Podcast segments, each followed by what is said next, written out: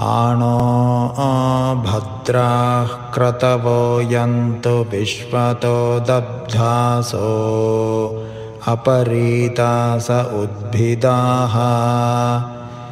देवानो यथा सदमिद्वृधे असन्नप्र आयुवो रक्षितारो ओ दिवे दिवे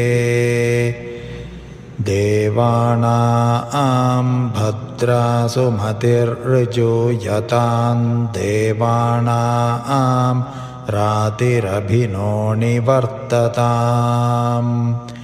देवानां सख्यमुपसेदिमा वयं देवान आयुः प्रतिरन्तु जीवसे तान् पूर्वया निविदा आहुमहे वयं भगं मित्रमदितिन्दक्षमश्रिदम् आर्यमणं वरुणं सोममश्विना सरस्वती नः सुभगा मयस्करत्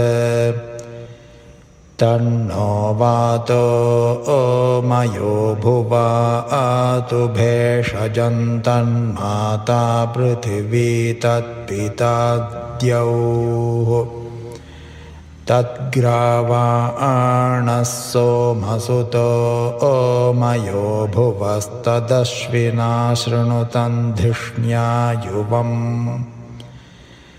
तमीशा आनञ्जगदस्तस्थुषस्पतिं धियं जिन्वमवसेहुमहे वयम्।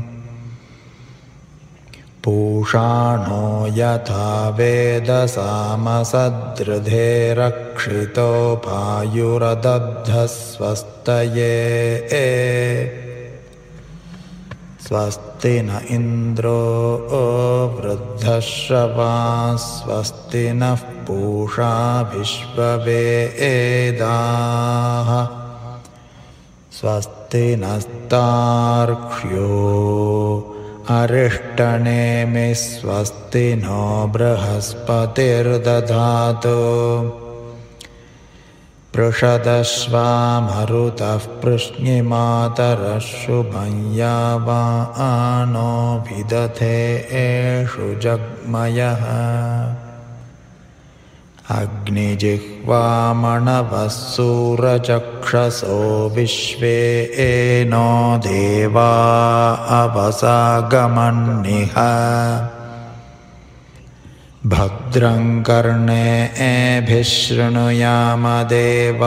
भद्रं पश्येमाक्षभिर्यजत्रा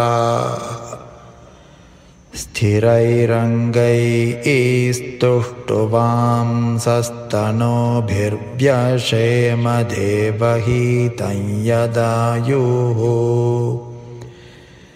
शतमिन्नु शरदो अन्तिदेवा यत्र आनश्चक्राचरसन्तनूना पुत्रासो यत्र पितरो भवन्तिमानो मध्यारीर्षतायुर्गन्तो ओहो अदितिर्द्यौरदितिरन्तरिक्षमदितिर्माता स पिता स पुत्रः विश्वे देवा अदितिः पञ्चजना अदितिर्जातमदितिर्जनित्वम्। ॐ शान्तिः हरिः ॐ